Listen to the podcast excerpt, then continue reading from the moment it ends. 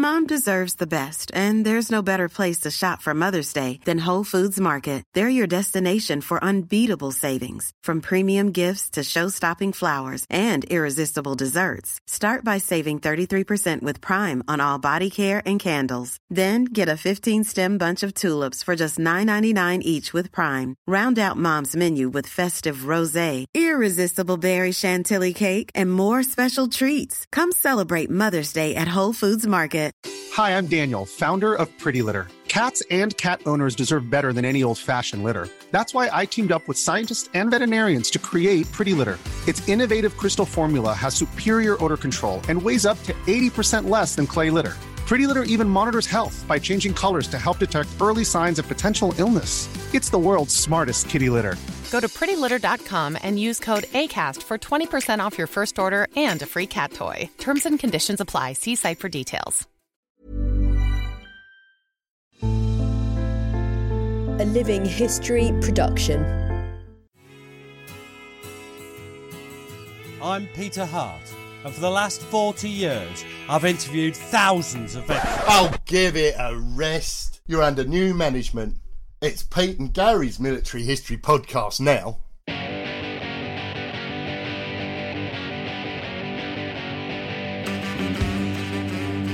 Hello, and welcome to our latest podcast. And this is a big one, isn't it, Gary? It's a, this is a big one. We are starting our new regimental history of, of, a, of a unit in the Second World War, and, wh- and, and the one we picked is the Royal Norfolk Regiment, and uh, and we're we're going to do uh, we're, we're going to do our level best to, to bring you the excitement, the pain, the drama, everything that happened to to, to them.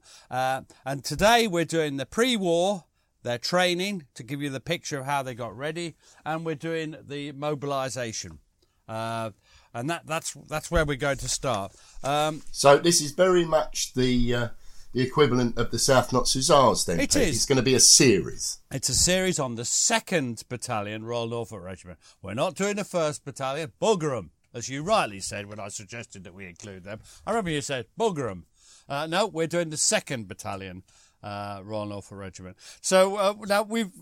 Let, let, so let's why are we doing this? Well, we talked a lot about the South Hussars, bangy things, guns, artillery. That was all over the place. But the, the, the infantry, they're at the sharp end of war, aren't they, Gary? It's it's where it really, really, it, it's difficult. It's it's where it counts. And, and modern warfare hasn't really, well, modern warfare up to then, it hasn't changed, has it? Uh, what's the role of the infantry then, would you say? Well, basically, the infantry take the ground. You can you can soften it up, Pete, as uh, as we've discovered through the, the podcast about the South Hussars. You can destroy things. You know, the artillery and aircraft smash down the defences. Uh, they destroy communication systems, and you can isolate a, a, a particular sector. And, and in the modern war, tanks might crash through and maraud behind the lines, but eventually, you're going to have to have what you know many people would describe as boots on the ground. You've got to have infantry take and hold that that ground. Um, there have been exceptions. So there was a, a, a ground was taken by the air force in the Sicily campaign, for example. Oh, that island. Oh, but that's a Yeah, special generally case. speaking, it's it's boots on the ground. What was the name of it? Pantelleria? I can't remember. It was, uh, but it was the island they captured before. That's a good that's a good shout, Pantelleria, I think. Uh, now, um, so so what are the skills of the ordinary infantry? In, in, in some ways, they're divided to two sorts, don't they? So there's if you just want to train an infantry soldier, uh, a lot of it's simple and repetitive training, uh, and a lot of people reckon you could get that in a, in a few weeks, uh, six weeks basic training, and and then you could claim to be a soldier, um, fit to take your place in the line, and certainly that's uh, in, in in times of war, that's often been the case. Uh, but um, there's a different element, isn't there, to it? What what do you think uh, that that is? There's a harder part. What what do you think that is to becoming a real soldier, a, a real infantry soldier?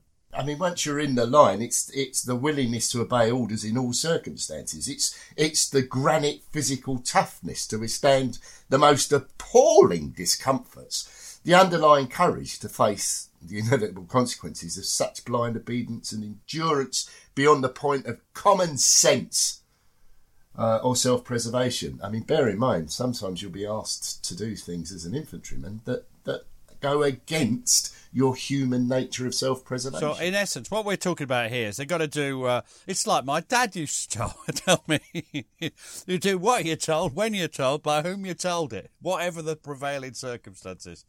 He was a cruel, he was a cruel Victorian father.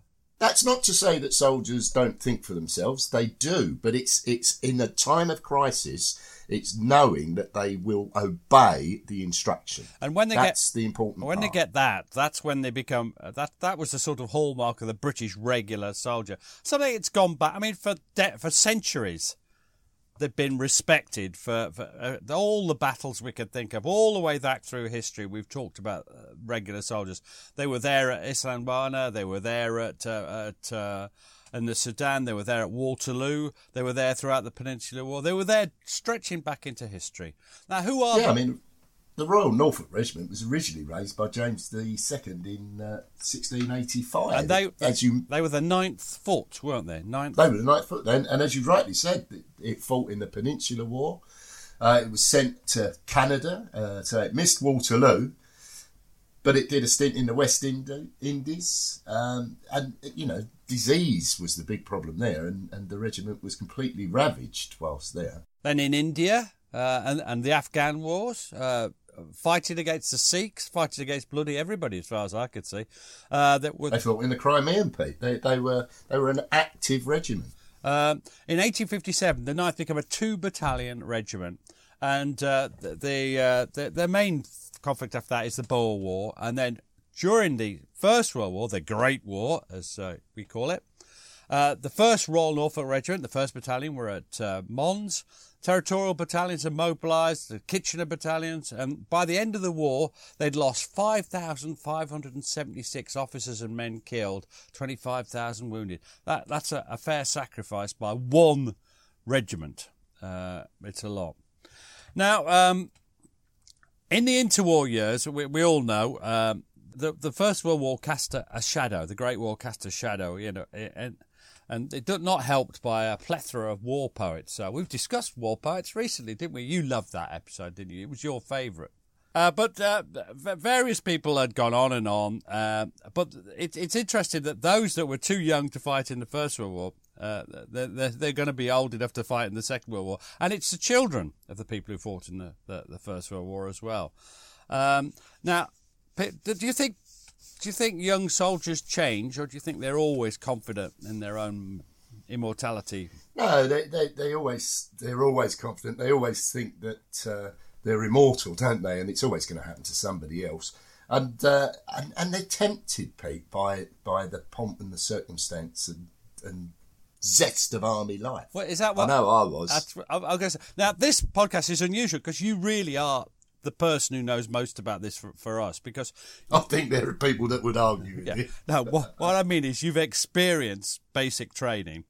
Uh, with uh, you were in the young soldiers, uh, Yeah, I joined junior leaders. junior leaders. That's it. Uh, sadly, they've gone. at 16 years old. So you've you're going to just chime in at times to just give us your experience, and and of course it's all changed, all changed. Now Arthur Bruff. Uh, is going to be our first recruit. Uh, he lived in Great Yarmouth, and he's going to tell us why he joined. Here I go. Uh, uh, I was impressed with the service because my brother, he was stationed at Nelson Barracks. He seems to be a pirate, which is right near Britannia Barracks. He used to come home with a friend of his, very athletic, going along the front at Yarmouth doing handsprings all along the front. He was very fit. And of course, that impressed me. I wanted to be like Big Brother. So, uh, do you is civilian life in the 1930s, is that easy for a working class lad? What, what tempts them, do you think? No, I mean, there, there were a lot of low paid jobs, and, and uh, you know, they were plentiful in a town like Norwich, for example. Um, but it's it was often repetitive. Uh, it was boring, and it, it lacked any real prospects. Um, some of it would obviously be things in factories, for example, in pretty horrible conditions. So you know, the army did have an attraction, particularly in time of peace. Now, you're going to be Dick Fidderman. Now, he lived in Natch. Uh, what, did, what did Dick say? Well, Dick says they paid a pittance for wages. I had a reasonable education, and hence he had quite a good accent. I wasn't stupid and learnt very quickly about some things. I knew I was being exploited. Some of them were really unkind and really did take advantage. I think there was a lot of my mother in me. She never would be buggered about. I'd take so much, and that was it. Now, the, if you joined the Royal Norfolk Regiment those days, the, the, the regimental depot was up on the Mouseland, Mousehold common land. Now, it's still there. It's just outside, just up on the hill above Norwich. Uh, and it was called Britannia Barracks. Brit- okay, yes, that's right. Yeah, Britannia Barracks. Uh, uh, uh, and and Britannia is the regimental badge of the Norfolks. Um, uh, if you're a bored town boy, a underpaid farm worker, bored, bored and endlessly pissed off, bored, bored, bored, bored, bored, bored, bored, then the army offered a way out, doesn't it, from sort of humdrum banalities. Um, now, the the point of no return is when they swear in. when they're sworn in. And even now, they still do this, don't they? I don't think they give you a shilling or anything. Did, were you sworn in? Uh, I was, and um, I think at the time they did give you a shilling, but they took it back out of your first pay. Oh, uh, the army. As I seem to recall. With one hand they give, and the other they take away. Anyway, uh, this is uh, Bert May. Uh, now he went to he was a recruit at Britannia Barracks. So tell tell me what uh, Bert says about uh, the uniform he was given. Actually, this is Dick Fidderman. Oh, is it? Oh, yeah. Oh, sorry. Oh, yeah. Look, and he's. Oh, I've got over the wrong page. I've turned over. Oh, I'm an idiot. I hope, listeners, that was entirely my fault. God, tell me about swearing in with Dick Fidderman. You're given a Bible. You take it and take an oath, which roughly goes I swear by Almighty God my allegiance to His Majesty King George VI, his heirs and successors, etc., etc. And you get a shilling, the King's shilling. One of the lads, Dennis Pitcher, when he enlisted, he then turned, turned round to go home. I said, Oh no, my lad, you're in. You don't go home anymore. I like that. Now they're assigned to training squads once they're in, uh, uh and and they're held in in, in, in the barracks until there's enough there. They need a training squad of about thirty, and then their training starts. Now Dick Fidderman joins at the same time as a chap called Ernie Farrow. His nickname was Strips. They're so good one wonders why, but yeah. Strips, Farrow, I don't know, Farrow Land. Anyway, he joined in uh, the early 1938. They're posted together to 105 squad in the Cameron block at Britannia Barracks. And this is Ernie Farrow. I remember him well. There we met our uh, NCO, Captain uh, Lance, Lance Corporal. Seems to be a good day for me today, doesn't it? Lance Corporal O'Shea. He lectured us about discipline in the army, what we should do, what we shouldn't do. He said that now we were in the army, we we would be treated as military men, and that we'd got to forget that we were ever civilians. If we worked accordingly to how they laid the laws out, then we'd have no trouble ever. He really piled it on to us. We wondered a bit if we'd done the right thing. Joining up. Did you ever have a moment where you wondered if you'd done the right thing? Yeah, mine was on the train on the way to um, uh, Deep Cut. Um, I joined the RAOC, and uh, one guy actually. One guy actually stayed on the train, didn't bother getting off. now, they're, they're, they're, kitted out with uniform. Uh, this is where I went wrong before. Sorry about this. And the basic equipment to live in the barracks. So, this is Bert May. Uh, he was in a different squad, but he he, ta- he, he, gives a good account of what they wore. What what does Bert say? It was the old 1914 uniform, the First World War. The fit was beautiful. We had puttees that went all the way up to the leg to the knee. Now we had puttees, but our puttees all went round the ankle. They didn't go up the legs. The old ammunition boots, a swagger cane with a silver knob at the end. Did you have a old did, Britannia on it? Did you have a silver knob? No, nor a swagger. And a pair of gloves, shirts, vest, pants, everything that you had three of. And that still happened in the late seventies when I joined. You, you got, for example, um, the, the most unattractive long johns imaginable.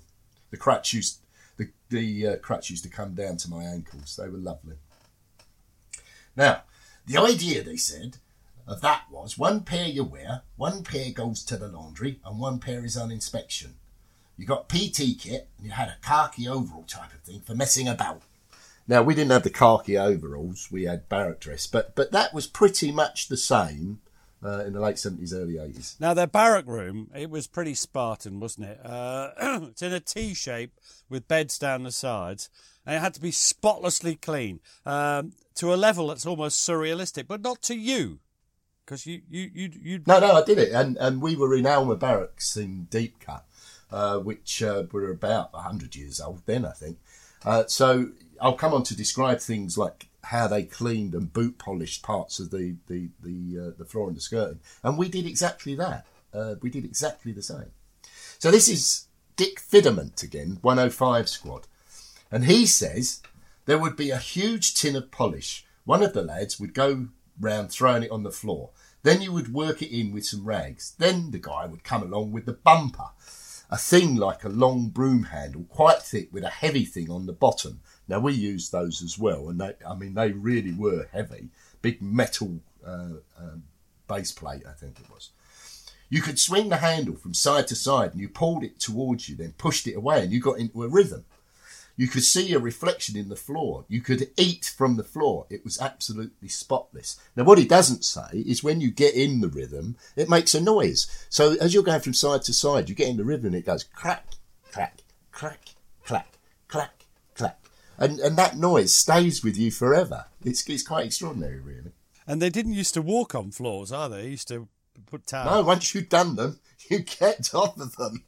Now, in the middle of the room, it's almost just to make things difficult. There's a big black cast iron stove and a coal bucket. Uh, now, you can see to the army mind coal dust, ashes. I want that spotless. I want it polished so I can see my arse in it. as I walk past. so this is Dick Fidament again, 105 Squadron. Uh, tell, tell us how he managed it. it was similar to boot polish, only in a large tin. It was a composition of lead, jet black. You brushed this on the stove, then, when it dried, you had a larger brush and you polished it. By the side was a galvanised coal bucket, and it was polished to such a degree that you should be sitting on your bed and the sun happened to come through the window and catch this, you were virtually blinded. The state of the polishing was magnificent. It looked like glass. It really did. Now, again, we didn't have a stove in the middle of the room, but what we did have was all around the bottom of the wall, instead of a skirting, was like a black painted line. But it wasn't paint, it was boot polish. And we would have to boot polish the wall and get it shining. It was quite extraordinary, Pete. But when I was reading through this, it, it all just comes flooding back. It, it is quite ridiculous. I knew you'd enjoy this one as we were planning it. Uh, now, it's not just the room that has to be cleaned either, is it? It's it's everything about your bed space and your equipment, your uniform. It's everything's got to be polished, cleaned, and presented just so. Spit and polish ball. That that's right at the centre of your army life, isn't it? it it's an altar at which you worship daily. Uh, so, the, the, so I'm going to read a, a, a quote here uh, by Ernie Farrow. He's a 105 squadron with with uh, Fidament. The boots, the boots were dull black, and Lance Corporal O'Shea brought his boots in to show us how they got to be, and you could see your face in the toes of his boots. These boots of ours had to be done the same as his before our first parade. He showed us how to do it with black polish plenty of spit, and the handle of a toothbrush.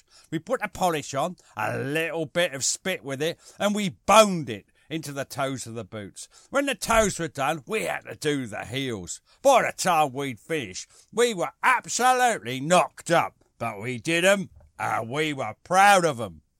Now we did um, slightly different boots. We had DMS boots, Dunlop molded soles boots, and we, you know, your day-to-day boots exactly as he described it, toes and heels. Uh, but you had best boots as well, and you had to burn down all the leather, the bubbly leather, make it nice and smooth. And then you'd have to do the whole boot in the same way, spit and polish, bulling. Um, and they had to be absolutely like glass. And then, of course, you wore them. And they cracked. And that ruined it. They cracked. And you had to do it all again. They cracked. Yes. Yeah. Yes. Brilliant. Now, every day they've got a, a, day's timetable would be posted on, on a detail board at the entrance of the barrack room. And this is Dick Fidament. He tells us about that. 105 Squadron. There was a board at the entrance of the barrack room known as the detail board. It was your duty to read whatever was on there every morning. That would give you a list of the day's happenings. Reveille, six o'clock, do your bed, your ablutions, etc. then breakfast, then PT, then possibly it would say drill from 9.30 for an hour. Now, your own routine now is not that dissimilar, is it? No, it's very similar. Alarm goes. And I still get a, I still get a list telling me what to do, but it's from you. oh. Now, um, uh, now they, they, they've got to prepare their personal kit for inspection, and let's look at. at uh, uh, this is how you lay out the bed. This is Bert May. Uh, he was in Britannia Barracks as well. What what does Bert say, Gary? You'd look at orders, and right at the bottom it might say kit inspection 0800 hours. You had to make sure that everything is up to scratch. Your boots are polished lovely. Look at the studs at the bottom. They had to be clean. No dirt was allowed on the sole of the shoe, and the studs had to be rubbed over with a bit of emery cloth to make sure they were clean, not rusty. Your uniform trousers had to be pressed and laid out. The jacket, then you'd have your shirt folded in a certain way, your socks rolled up. That still happened. We used to call them smileys. You would roll them up and make them smile. Uh, and your vest and everything else. At the bottom of the bed, you had what you called the holdall. That was a piece of cloth about eight or nine inches long, about five or six inches wide, with two ties at one end. It had loops, and you used to have them laid out properly knife, fork, spoon, razor, comb, lather brush, button stick, button brush. Then the little envelope at the top was your housewife. That had needles, wool, cotton buttons, that sort of thing.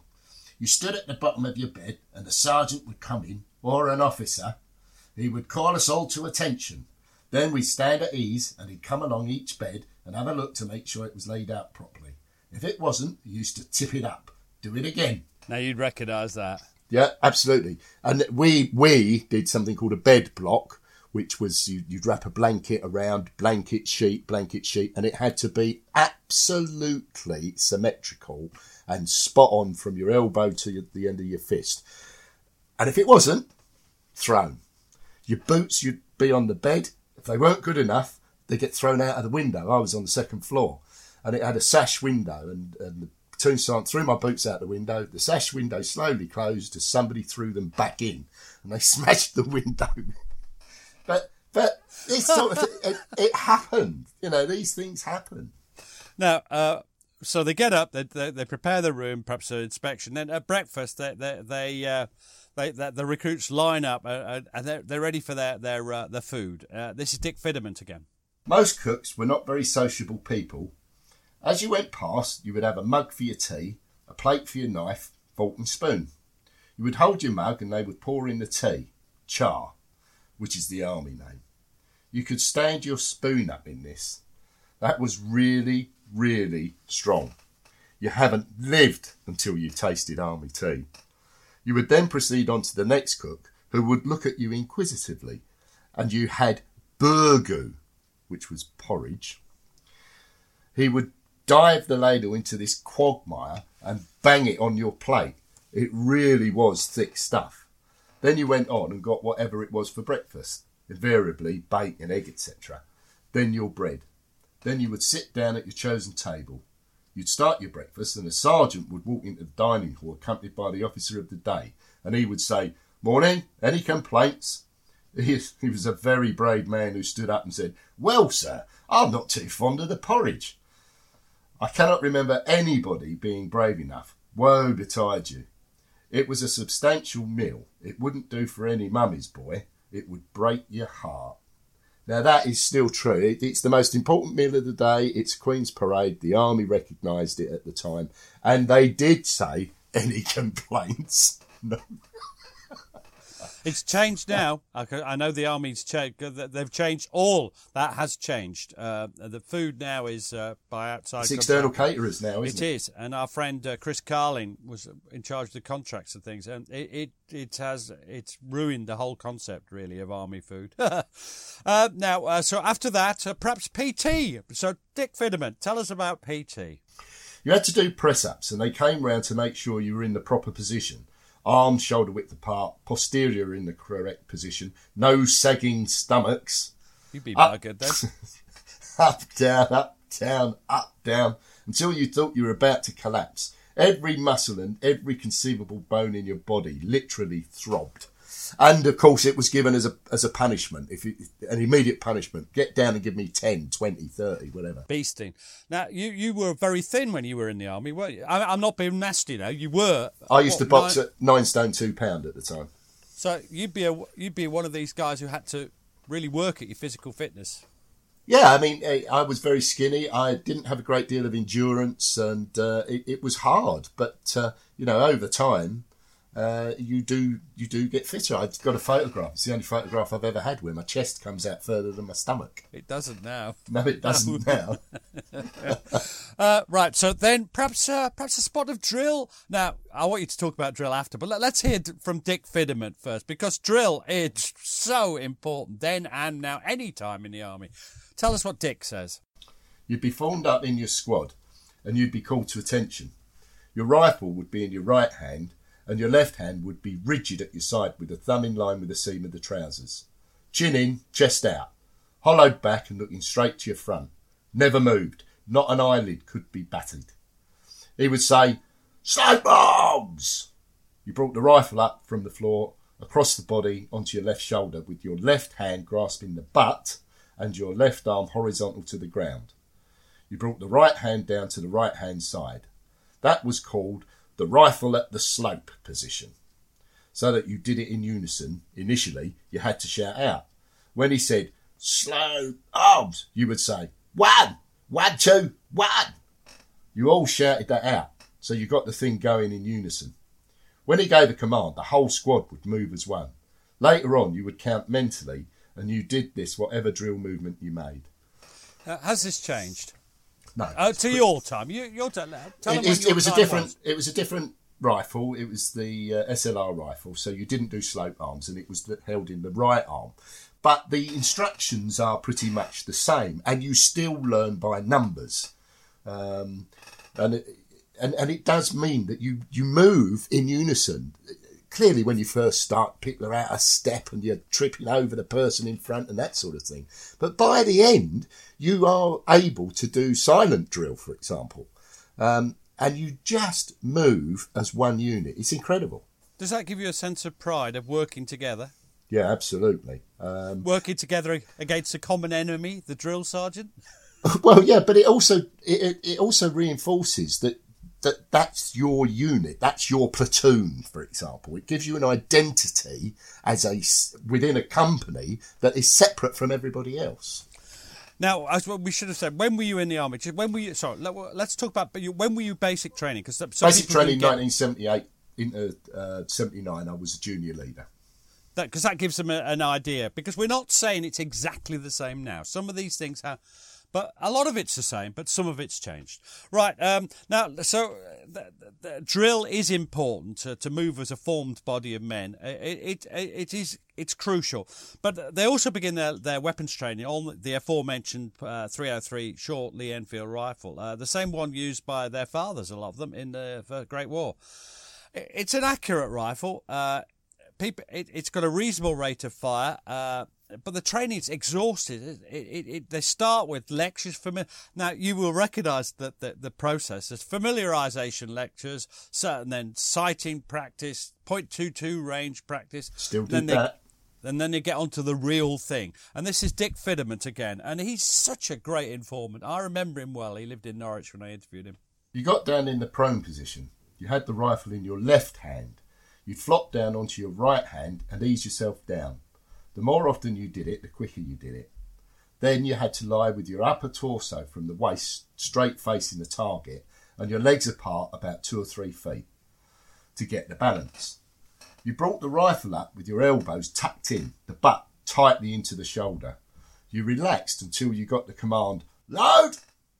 There'd be a clip of 303, five bullets in one of those iron clips. You opened the bolt. You put this clip in the top of the magazine and pushed down. The rounds would slide out straight into the magazine.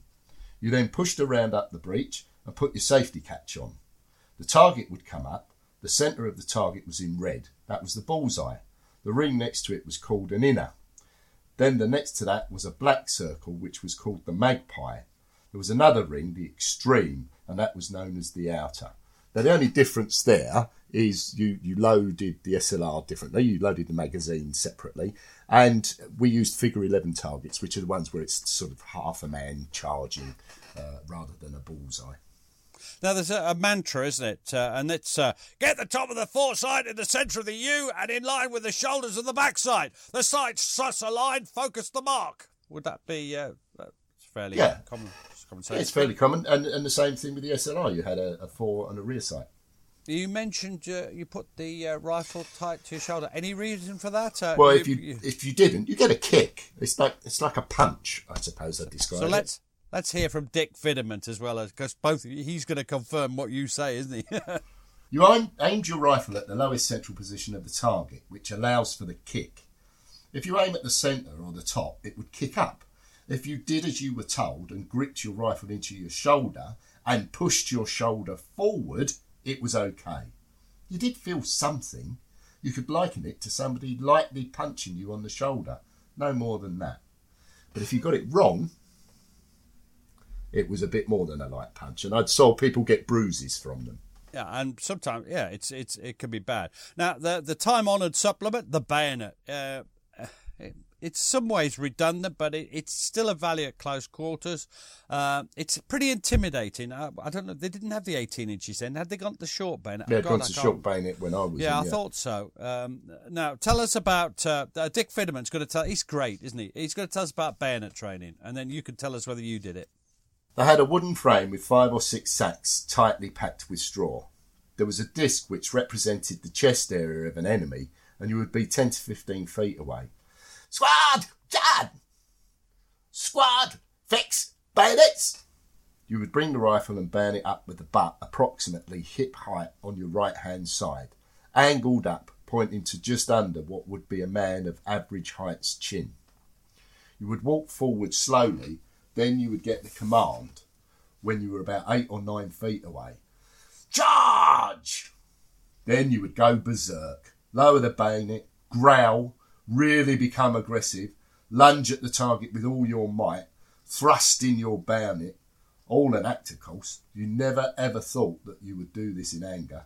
Thank God I never did. And, and did you do bayonet training? Yeah, it's largely the same. Uh, it was it was more used when I was in uh, ceremoniously. So you know you would fix bayonets on the parade ground. There'd be gaps. it'd be fix, you hold, and then it'd be bayonets, and you clip it on. Um, but we we did it once, I, I, seem to recall, and we had exactly the same thoughts afterwards. So we'll never do that. But I, I understand in modern warfare, it is used. Um, you know, as you mentioned, Chris Carling and some of the conflicts he served in, he's confirmed that. Now, the first Bren guns are replacing the rather elderly Lewis guns from the First World War. Uh, how many uh, rounds are in a round? I don't know. Uh, and uh, they are much better. And you're going to be Dick Fidament, uh, who's going to compare and contrast with the Lewis and also just talk about the Bren and why he liked it. To see it beside a Lewis gun, it was out of this world. It was like something from outer space by comparison. The Lewis gun was so awkward and such a relic. The Bren gun was weaponry, at its most modern. The magazine held 30 or 32 rounds, .303 ball, the same as the rifle. The magazine had a curve, and you just put this on top of the gun, pulled it down, cocked the gun, pulled the bolt back, the safety catch would be applied straight away. It was similar to firing the rifle, lining up the foresight with the backsight. The target would come up, and you would fire in bursts of three, a gentle squeeze of the trigger, and you'd fire hopefully into the ball. It was a very, very accurate gun once you got the feel of it. Now, it wasn't it wasn't around late seventies. Um, it was the seven point six two LMG, like machine gun, but but it used parts of the Bren. I remember seeing uh, on the the body of one that I was using, it said Bren on the side. Had a different barrel, but um, it, it they it was pretty similar, frankly. Well, was it just repurposed uh, uh, for, for, for NATO style ammunition? Yeah, I think it was. Uh, the, the barrel was different, and you didn't have the curved magazine anymore. And as I say, it used 7.62 um, ammunition, but it was pretty much the same. Now, the next weapon, hand grenades. Uh, they, they're used a lot in trench warfare, clearing dugouts, everything else. Number 36 Mills grenade uh, was a formidable weapon, at, uh, and it's still in use, uh, uh, still in use then. Now, uh, it might still have been used in your time. I will come to that. Now, you're Ernie Farrow. I'm going to I'm going to be this one. He's in the same squad, remember, as Dick Fidament. It's quite strange to think of these two guys it's being trained together. Here he goes. Uh, we went out first on uh, on level ground with a dummy. We were told how to hold this grenade, how to pull the pin out and hold it still. Then we'd point our left arm towards the target. We'd lean backwards with the right hand with the grenade in it. On a command, we would then throw this grenade. We'd have a target to throw it at. As soon as it left your hand, the handle would fly off and release the pin. But as it was only a dummy, we didn't have to worry about it. Then we'd go down on the range and the NCO would show us how to throw the first live one. He seems to be Australian now. We were standing in these trenches dug so that each man, each man, sorry, had his own little piece of trench to throw it in, so that if anything happened, the next one wouldn't be killed or wounded. The first time you threw the Mills bombs, you wonder what's going to happen. Uh, the only defence against the Mills bomb is pine needles. you're referring to uh, uh, uh, our, our uh, demonstrating it in Gallipoli, where there are a lot of yeah, they make very. That, yeah, very slippy they can be those uh, pine needles. Now that's a, a bit of a private joke there. Sorry about that. So that's that train. Had it had it changed much in your time? No, pretty much the same. Same grenade, or had it, had it actually moved on from the 36? Uh, I think it had moved on, but it's the same principle that it fragmented. I think it fragmented into smaller pieces uh, when I was in but and you still sort of done an overarm bowl of it, like cricket, like, like cricket, cricket, bowling. Yeah.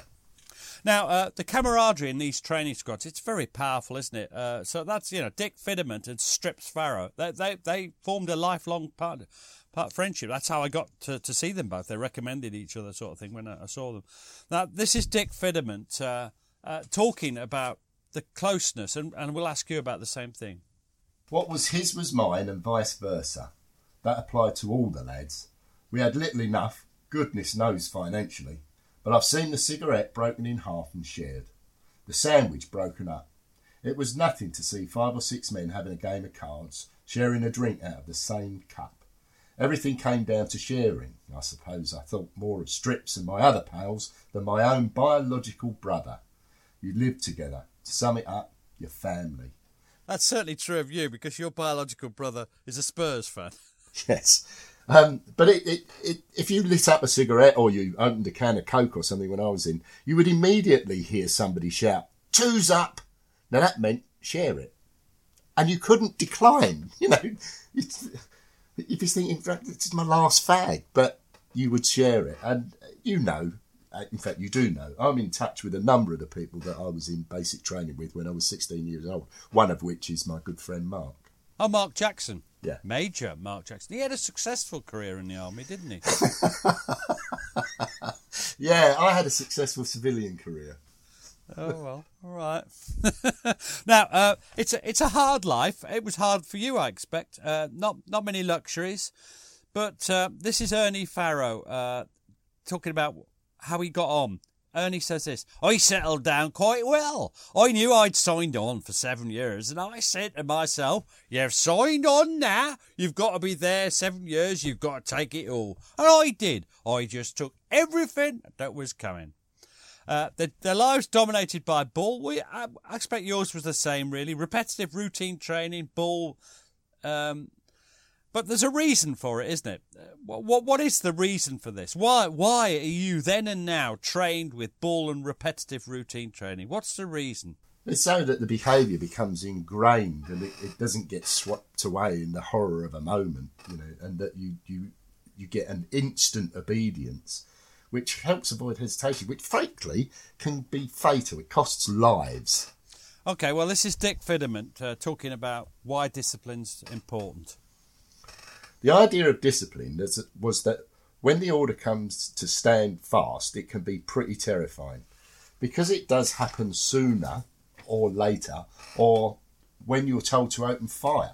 It's one thing to fire at a target made of paper and wood, and it's another thing to deliberately fire at something that you know is like you, flesh and blood and bone, who has a family, probably married with young children, a mother and a father, that they are doing what you're doing because it's the policy of your particular government of the time.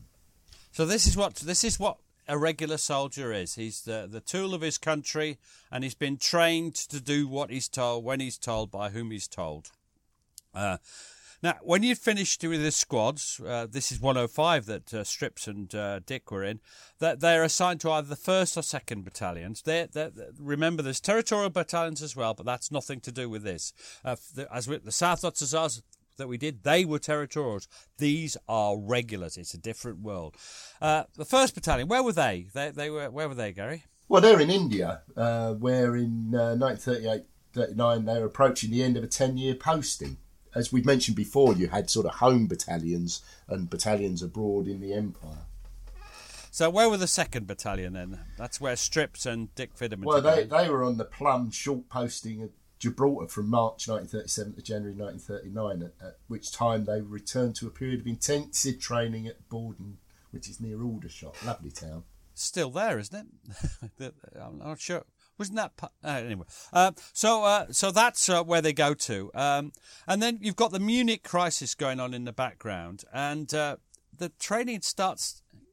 There's a point to this. It's not seven years of army life and then out. Uh, there's a war coming, and this is Private Ernie Leggett. Now he's at the headquarters company, and he's with Second Royal Norfolk Regiment. We'll just call them Second Norfolks, I think. It makes it easy. That's obvious who they are. Now, what does Ernie say? I realised that I had joined an infantry bat- regiment. When I joined, I didn't realise what the infantry were, that they were the fighting soldiers of the British Army. We were the people that had to do the fighting. All the rest, like artillery and Royal Corps of Signals, RASC, RAOC, hmm, REME, and all the rest, they didn't do the fighting. They were there to support us at the front line, to give us everything we needed. We were the boys who met the enemy eye to eye, and we would have to do the fighting. There was that apprehension. What have I done? Why did I join an infantry regiment? It suddenly sunk into our brains, not only me, but other people as well. What the hell have we let ourselves in for? Now, why didn't you join the infantry? I, am not being nasty, but because uh, you joined Royal Army Ordnance Corps, uh, the other ones he mentioned were the Royal Army Service Corps and the Royal Electrical and Mechanical Engineers. But why didn't you join the infantry? I mean, was there a reason, or did you? No, I mean, a friend of mine joined the Green Jackets, uh, who you know sort of persuaded me to go along to the Army Careers Information Officer, which was at Tally Ho Corner in Finchley. But the recruiting sergeant, guess what corps he was in? He was in the Royal Army Ordnance Corps. He was. so it's the usual thing. Oh no, you don't want to join the Royal Green Jackets. Ah, they're rubbish, son. You nah, you want to join the Royal Army Ordnance Corps. Well, he persuaded me that I'd see much more of the world because you could get posted to embassies around the world, become a staff clerk. Brilliant. Now, uh, so Bordon Camp, let's go. We, we, we, we're going to Bordon Camp. The, the second Norfolks, they're, they're, uh, they're training, training. Uh, and every year it's sort of uh, individual weapons training, then tactical training by platoons, then company training, and then they move up to regimental and, and they start doing the bigger, bigger schemes. Uh, has, that hasn't changed either, has it, Gary? Uh, th- that's all the same. Now, officers, you might have noticed, hang on, And Gary haven't mentioned officers. That's because they're really peripheral figures, aren't they, during basic training? Was that the case for you, Gary? Yeah, it's all about the platoon sergeant. That's the drill sergeant, the platoon sergeant. That's what matters to you, isn't it? But in a battalion structure, you get more of the officers. And this is, uh, we're going to use Captain Peter Barclay. He was A Company, 2nd Norfolks. He says this I controlled the company by direct contact. I, I knew the men individually jolly well, and I knew their family background well. I knew which of them were married and this, this sort of thing. I think they appreciated the fact that one had taken the trouble to find this out. You used to come along with any sort of family problems they got. Uh, I think this helped to wield weld, sorry, weld, weld the unit into a close knit team, which it undoubtedly was. Uh, now, um, your officers, uh, I mean, there are many stories of you and officers later in your career. But is what what did you first think when you met officers? Were they a strange thing, or did you relate to them? Yeah, uh, let's concentrate on the period during basic training. Um, you know, I I would have followed my sergeant Botfield pretty much anywhere. I'd have done exactly what he said without question. I wouldn't have done a bloody thing that Lieutenant Nesbitt told me to do, frankly, because he would have got us killed. Right, Captain Barclay goes on to say. I've changed the names to protect the innocent. No, you haven't. No, I haven't. the first thing he goes on to say, uh, they're talking. Um, um, this is a, for instance, and this has become relevant in later episodes. This is how they defended a position. So they have a mock attack on them, uh, and and the, the, how they defend. And he says this: the first thing to do is to smother the opposition as much as you can with effective fire. When you've got a demoralised enemy to contend with, you're, you're going to capture your objective a lot quicker and with a lot less loss. So the first principle was to shatter their morale with fire. It needn't be all that dead accurate. The noise is generally enough to cow the most brazen adversary. So we, are moving on. So defence and attack. Once you, so he goes on. Once you've done that, always ensure that you've got an element giving covering fire when there's an element advancing until you, you get right up to the assault distance from the p- position. Then the leading two platoons go bashing in together. But the longer you can keep your firing going until the moment the attacking forces reach their objective, the more likely you are to succeed and succeed without heavy loss. Those tactics, uh, they're familiar to me from the Great War, fire and movement. Uh, how do you find them? Yeah, familiar to me. And, and I had a conversation with uh, our friend Chris, who said they'd be familiar in modern warfare as well. You still got to uh, fire and move. You've got to suppress the enemy to allow you to move. Now, in May 1939, the 2nd Norfolks moved to Oxney Camp. And I don't know uh, offhand, it'll be in the Aldershot area, I expect, but I actually can't think. I bet it's near Oxney. Um, and uh, uh, they were mobilised at 1640 on the 1st of September. Uh, as it becomes apparent the war's coming. And it went like clockwork. This is what Captain Peter Barclay says uh, our reservists joined us all over the place and brought us up to strength with a marvellous contingent of trained men, most of whom had only recently left the battalion. They were simply splendid, a very, a very good type of man by and large, and I heard no adverse repercussions at all. I, I think a great many were jolly glad to get back. They fitted straight in then, because they had been thoroughly trained during the seven years that they'd done with the colours. Now, um, Oh, um, I, I, um, bet they were de- deliriously happy to be back. Called on. One yeah. thing is, if you've been out of the army, say two or three years, do you think you've maintained the re- requisite physical condition? No, no. Some people would, uh, and maybe infantrymen would, um, but generally no. And would they be happy to get back now? Um, that, that... I'd be very surprised. I mean, some people would, but but generally speaking, they've they've created lives for themselves in the intervening period. Well, some of them would have got married. Yeah, some of them would have had good jobs. Yeah. Now this is uh, Private Ernie Leggett, and he's talking about just just just the lads coming in, the reservists coming in. Uh, what what does what does uh, Ernie say, uh, Gary? Actually, it was a shame, really, because those people had done their army service. They'd gone back into Civvy Street. They were living a normal life and they were called back into the army. A lot of them were killed. They didn't react in a bad way. They were pleased to be back with comrades who they knew. We'd served with them. They talked about civilian life and how they were getting on. Some of them were happily in work, good jobs, but regardless of what job they were in, they had to come back. Some of them had been married a settled life. Most of them thought it was unfair that they should be called back we sympathised with them. It was a terrible thing, really, to be called back. Now, there's there's some instances of reservists who had literally just left the army, and this is a story from Ernie Farrow. He's a private then. He's with the Second Norfolks, and he says this: about two nights before the war broke out, our Lance Corporal, Corporal Misler Mason had finished his seven years in the regulars and he was waiting to be transferred to the reserve. We all went down to Fleet to celebrate his demob, if you like. Well, we got back. We were all in the same tent as Misler, and he'd given us all the clothes away that he didn't want. We'd all scrounged different things off for him. But in the early morning, the orderly sergeant came round, found his tent, and said, Miss Lap, hand your clothes in and draw your uniforms out. Everything had been cancelled. So poor Misler had to start a be a soldier again. He must have been delighted. They laughed. Laughing Misler was, I believe, his nickname from then on. Uh, the whole uh, battalion gets a new battle dress. Uh, it's a, uh, it's a, well, it's called a battle dress. It's a new uniform, isn't it? Um, that it's designed to be more practical. And this is Private Ernie Leggett again saying, saying what he thought of the new battle dress. Because to us now it seems old hat and what we picture soldiers of the Second World War, but it's new in 1939. Here we go, Ernie. I liked it because it was easy. You had a pair of trousers with a big pocket on the thigh of each side where you could put your oddments like maps and compasses. Then you had a small jacket that had two pockets at the top. I found it most comfortable, probably not as smart, but easy to wear.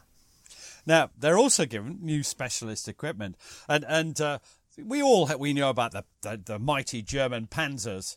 And uh, what what what what do uh, what do the uh, British issue to deal with the uh, the Mark twos and threes uh, or whatever it is the Germans have at the time? What mighty anti tank weapon do we get, Gary? The boys' anti tank rifle.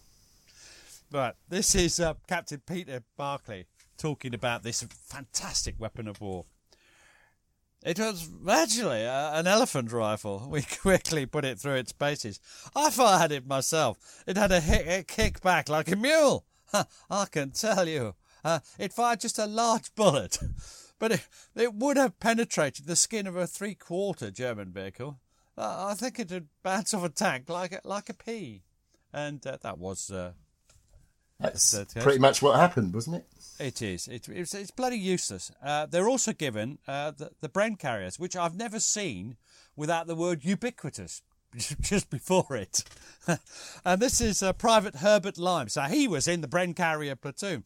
Um, now, you didn't have Bren carriers in your day, did you? But uh, tell us, tell, uh, your Herbert Limes will tell us about them. The carriers were to get a Bren gun and equipment from one point to another as quick as possible in other words, if you had an open flank on either side, that was the Bren carrier's job to go and fill that gap. The Bren would be taken off and the carrier would be taken back a few hundred yards and camouflaged. The driver should have stayed with the carrier, but in practice that didn't happen. The sergeant and the gunner would go forward, scrape themselves a little hole facing the enemy. The driver would be ready for any call the NCO made. Now, there's a thousand and one things that have to be done before a battalion's ready for war. And who do you think's right at the centre? And I want you to think of uh, our friend Chris, Major Chris Carling uh, as you answer this question carefully. Who is crucial to a regiment in, in, in this sort in mobilisation? The quartermaster. He, he is pretty important, isn't he? He's and, very important. We'd like to dedicate this uh, this podcast to our mutual friend Chris Carling, who doesn't listen anymore, I expect. But if he does, hello, Chris. You're important. Uh, so, uh, do you think the quartermaster was uh, quiet and calm and during this? Yeah, you, yeah. Based on Chris's uh, nature, I would think so. Not a lot of shouting and swearing. so it's a, it's a bit of a, a symbolic break, uh, mobilisation and getting ready for war. They were in the army before, but this is this is now wartime. And this is Private Ernie Farrow. He's now in the pioneer section of the headquarter company, 2nd Norfolks. So, what does uh, Ernie say about this, Gary? I don't know, it's you. Oh, yeah, it's got a G written next to it. It's me. As we'd been in the army a certain time, we were allowed to wear civilian clothes. But with the outbreak of war, we had to hand it all back in again. What we did was packed everything that belonged to us personally into a kit bag, which we'd been issued with. We were given labels and they were sent back to our home addresses to our next of kin. So that was the last time we saw them till after the war. We didn't feel anything about it at all. I don't know whether we were pleased or sorry. We were at war, and this was what we joined the army for, and that was all there was to it we were going somewhere different and hope to pray that we come back home safe again. Well, um, in view of what happens to the second Norfolks, a lot of them didn't, did they? Uh, and uh, we'll be telling that story. Um, I think uh, the the Norfolks were known as a steady regiment, and I think in the Second World War they more than earned that, and that's the story we'll be telling. Did you did you find that this resonated with you? This podcast because did, of yeah. your own experience. I mean, I, I've never been in the army. I wouldn't be allowed in uh, uh, for for many reasons. But how did you feel as you as you went through these these lads' experiences? Well, I recognised a lot of what they were talking about, and, and most of the time when I was reading it, I had a bit of a smile on my face. And that's unusual for you. It is unusual for me, yeah. Usually a grimace. So that's uh, that's it. They're mobilised. They've sent off their civilian hope. It's a symbolic break. They're ready for war. They're going to go to war. We're going to tell that story over the over the next few uh, weeks and months, and I hope you'll join us in that. And uh, if you want to read more about it, I wrote a book about it called uh, I don't know what. I'll t- I'll tell you more about it next time. It's called the Second Norfolk Regiment from Le Paradis to Kohima. It's by a bloke called Peter Hart. Yeah, no, it's got, it's got another name. There's a paperback and a hardback. Uh, I think it's called. Uh, uh, I don't know. Anyway, I hope you all uh, rush out and buy it. It's a pen and sword book. They've got a paperback version and a hardback version. It's got different titles. That's why I can't remember what it's called. I've got the Um, paperback. uh, yeah, you would. I, I gave you that because I, I wanted you to have the cheapest version. Uh, thank you for joining me on this, Gary, or, and I'm sure you're grateful to me for joining you and making a load of mistakes. I am. You've made me look good, Pete. Cheers. Cheers, mate. Bye. Bye.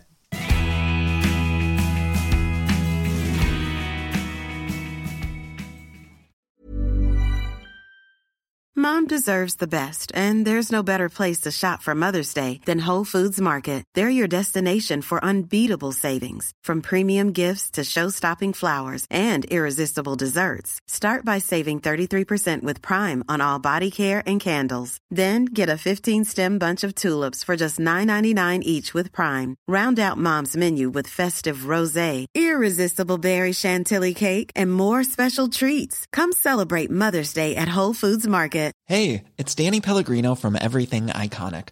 Ready to upgrade your style game without blowing your budget? Check out Quince. They've got all the good stuff shirts and polos, activewear, and fine leather goods, all at 50 to 80% less than other high end brands. And the best part? They're all about safe, ethical, and responsible manufacturing. Get that luxury vibe without the luxury price tag.